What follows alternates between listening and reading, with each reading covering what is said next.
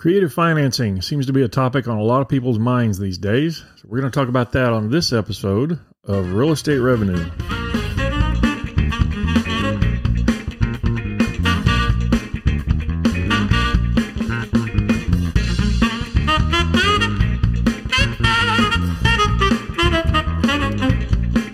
This is Real Estate Revenue.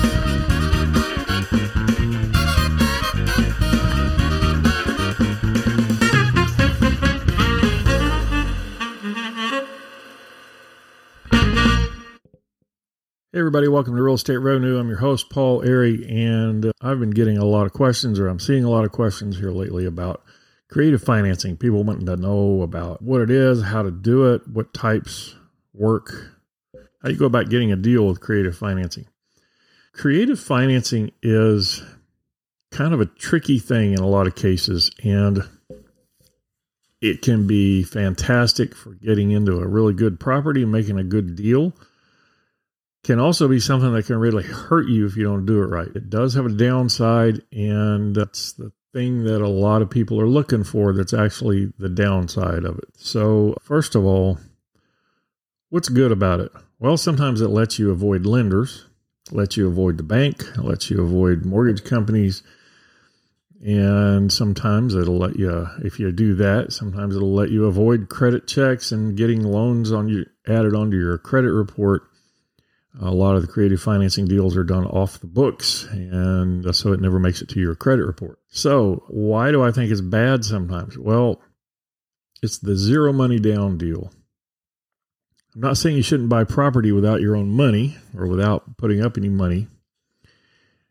There's just a right way and a wrong way to go about that. And financing 100% of your property is not the right way to do it, at least not in the long term. So, what a lot of people insist on doing is getting their seller to do some either to try to get the seller to to seller finance the entire purchase amount or get them to finance the down payment amount. That can be done if it's done right, but if you have a long term loan on the second part of that on the down payment, that would be on the second lien, um, you're running the risk of having too much debt service on the property, and that can get you into some trouble with cash flow.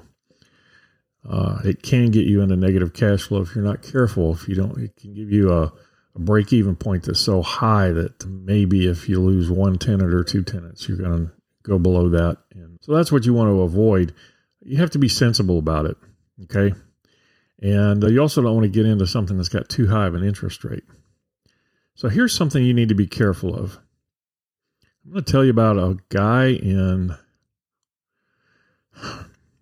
I, I hesitate to say the city because everybody there knows about this guy and what he does. Yeah, so I'm just not going to say it's in Texas. Okay.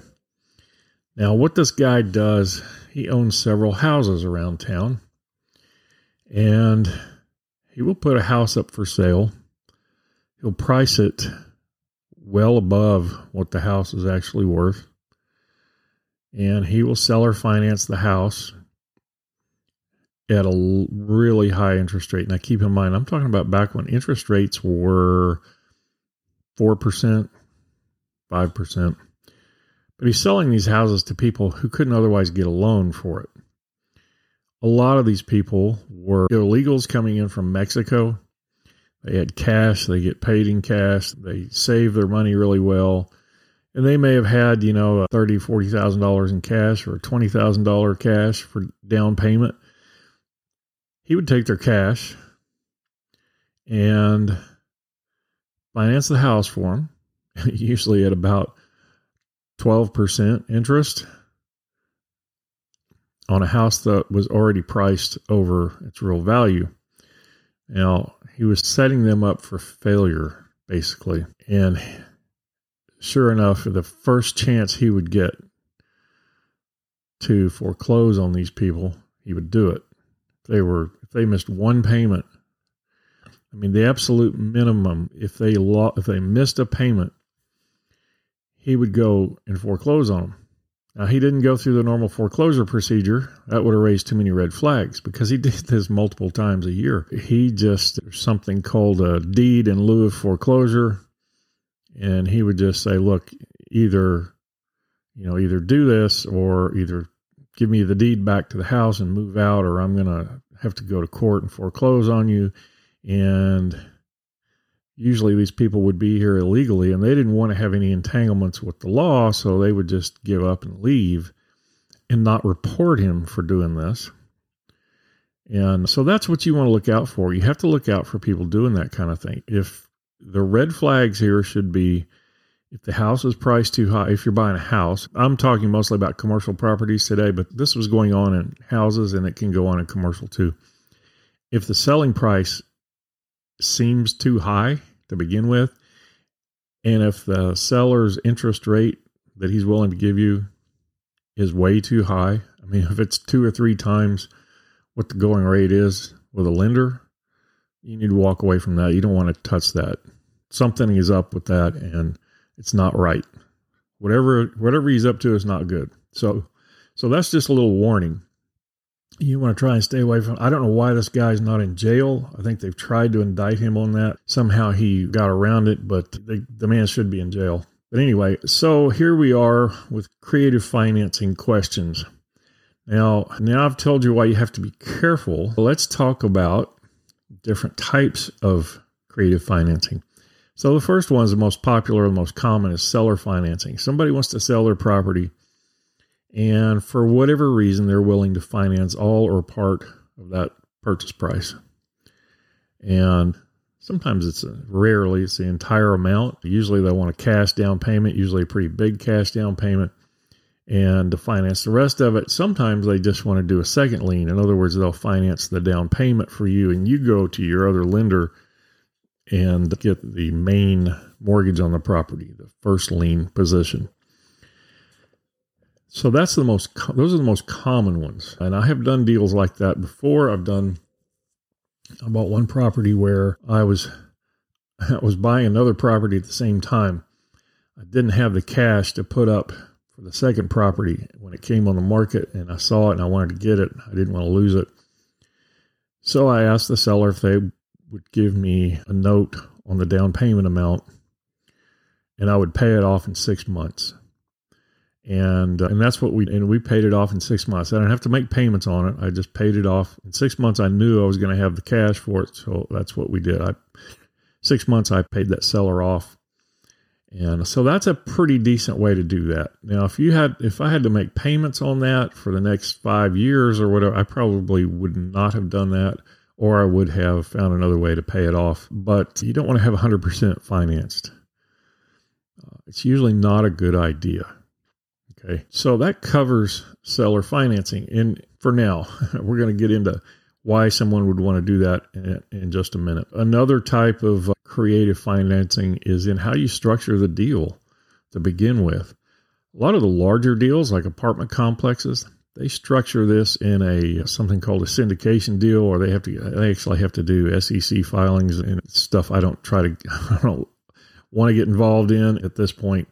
But they take on investors, outside investors, that put up sometimes as much as half of the purchase price. And then you get the financing in place for the rest of it, for the majority of the cost of the property. And uh, so there's zero money out of your pocket. And then you structure this deal so that these people are paid off after a certain amount of time and they either hold equity after that or they don't. Uh, and sometimes you can just structure the deal with the seller if it's a small property to say, look, I want to buy it. You can, similar to what I did with the property. You know, you do it like a balloon, a single balloon payment or a single payment on, say, half the purchase price down the road. And however you structure that is totally up to you and the seller. You can negotiate whatever you're able to negotiate uh, as far as length of time, interest rates, that kind of thing. So, and then we're we're going to get into here in, in a minute structuring deals with options. So the next type of creative financing is master leases. So master leases are interesting you don't actually get ownership of the property, but you have control of the property. You can do whatever you want to the property. So let's say a seller has a property for $500,000 and you want to buy it and you don't want to, you don't have enough cash for a down payment. Maybe you only have 10%.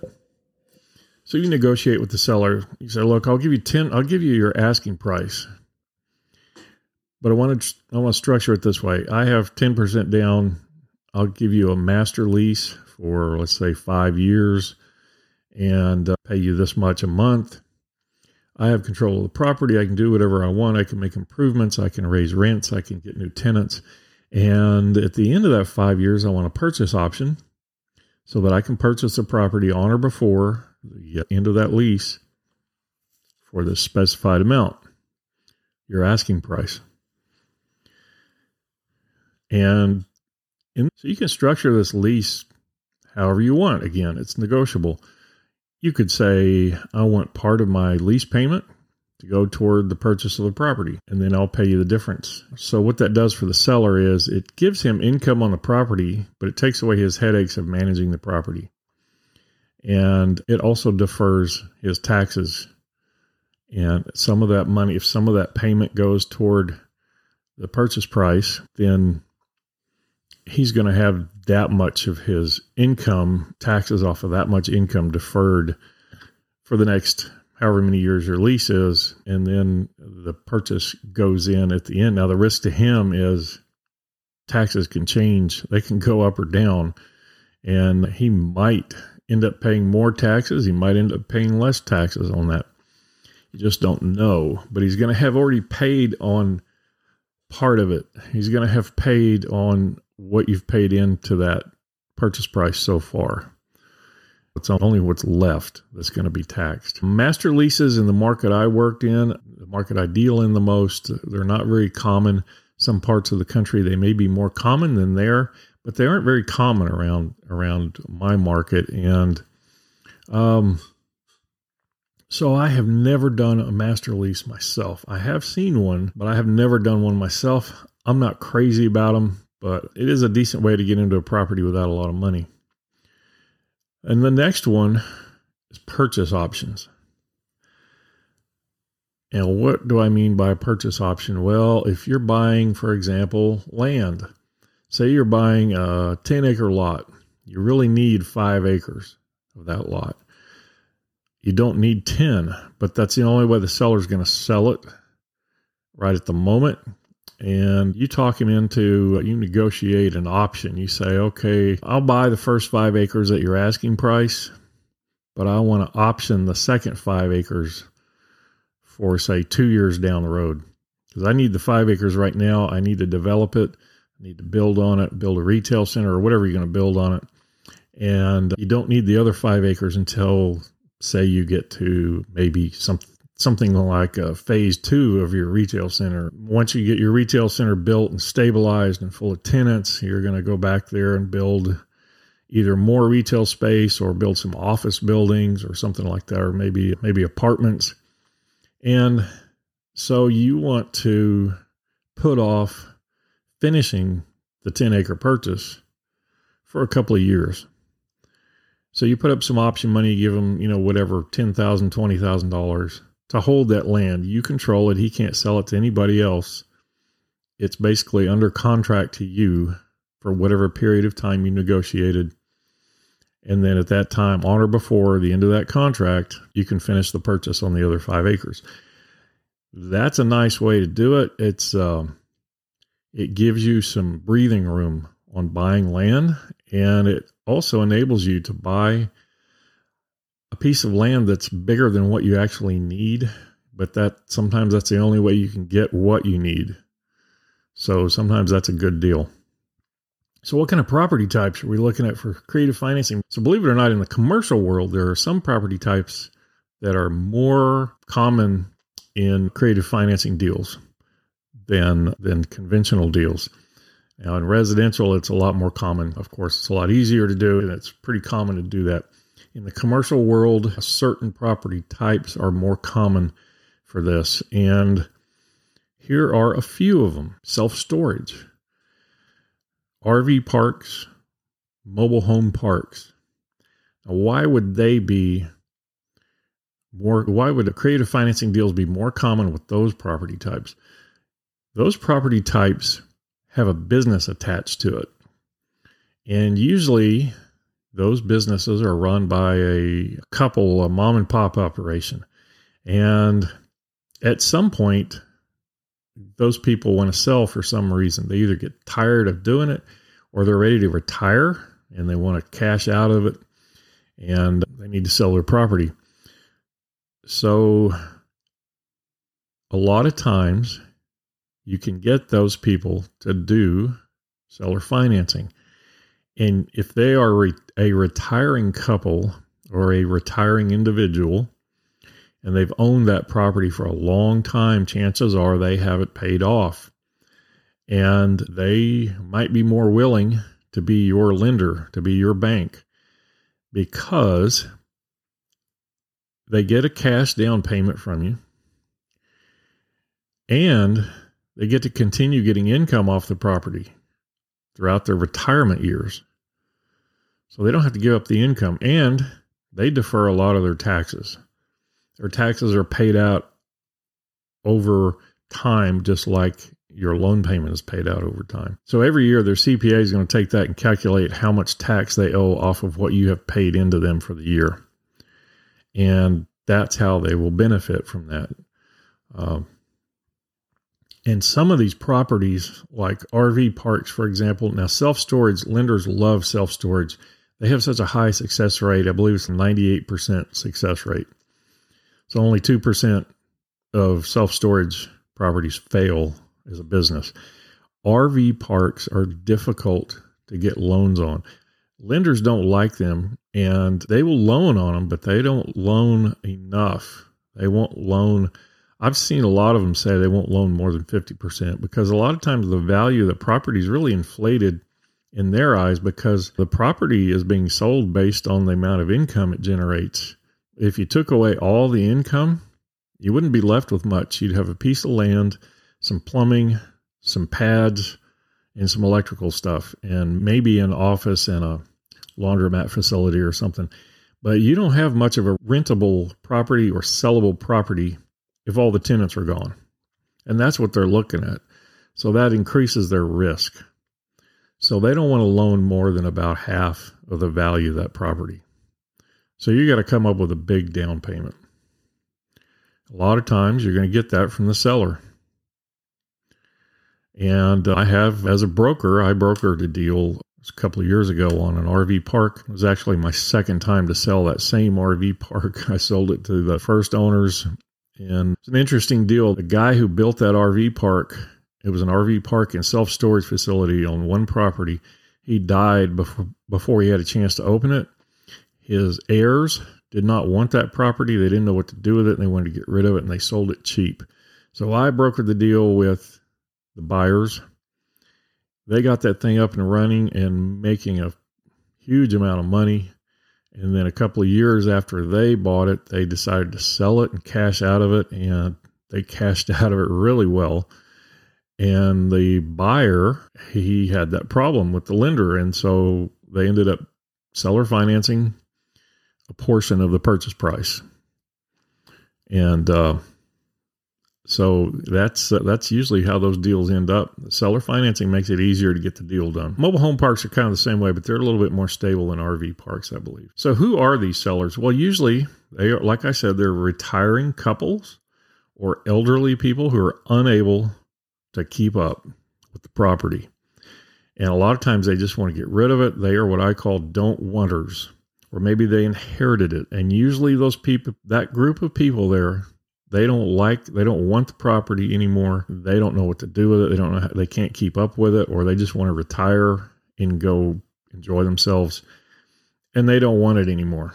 And and then you have investors who, there are actually some investors out there who buy the property, increase the value of it, and sell it off and do some seller financing because they get they hold the note. They like to hold the note, and they can always sell that note anytime they want. But they they earn an interest rate on that money. So uh, that's who your sellers are. And sometimes they're pretty easy to find. And it it doesn't hurt to ask. All you got to do is ask. A lot of people say, "Well, how do you get those deals?" Well, you just ask. Ask if they're willing to do it. If they're not, they'll just say no, and you say, "Okay, well, let's just do it the regular way." You know, if that's what you want to do. Sometimes, if a property's on the market for a long time, they don't have any choice if they want to sell it. If it's been on the market for I've seen properties on the market for a year, maybe two. That means a couple of things. For first of all, they got the property overpriced, and their terms are just not good. But sometimes it's just not marketed well by the real estate agent that has it listed for them, and it just sits there. So you can make a lower offer and get them to do some seller financing. Say, look, you know, you've had this on the market for a year, and nobody's made you an offer I'll make you an offer, but you're going to have to give me some financing. And sometimes they'll do it. And I've kind of touched on why they would do it. They want to continue getting income on the property when they sell it. Sometimes they want to defer their taxes. If they've got a lot of taxes, a lot of income coming from somewhere else, they may not want to pay all pay all that up front. You know, they they want to defer those taxes. Basically, they want to still benefit from the property without the hassle of ownership. And that is a big reason for them to do that. And there's possibly some amount of desperation, an urgent need to sell the property. Sometimes, I mean, if you have somebody that has a half million dollar property and they owe, they only owe $50,000 on it, but for some reason they have an urgent need to sell it and you know, you can offer them, okay, I'll give you 10%, 10% down and you give me, you know, a loan for the rest of it. And you know, sometimes they'll do it. It depends on their urgent need. It depends on what they need. If, the, they need cash, that won't work. But if they have, maybe they have some health reason for wanting to get out of it, they can't handle it anymore, and they just want to do it quick, and they might do that, and they still get their income off of it, and they just don't have the hassle of owning the property anymore. So, those are just a few of the uh, creative financing methods that are out. They're not the only ones. That's why they call it creative financing. You can, whatever you can come up with, whatever you can create in your mind that will work, whatever you can negotiate between two people. I mean, it might be that you have a, it might be that you have a chicken farm and you want to trade for an office building and, and get some financing on the side, or, you know, it might be that somebody wants to sell their building and you don't have all the money, you're willing to let them keep 10% of the equity or something. You know, it's just it, whatever you can come up with, whatever you can negotiate between two people. That's what creative financing is all about. It's making it work for both parties and everybody coming out with what they consider to be a win. Give each other what you want, basically. So it's pretty simple. And I love when things are simple. Don't try to overcomplicate it. And if you have any questions, go to the YouTube channel of the same name, Real Estate Revenue. And uh, I'm posting videos on there now again. And uh, you can leave questions in the comments if you have any uh, ideas, anything you want me to touch on in a future episode. And that's about it for this episode. And I'll talk to you in the next one.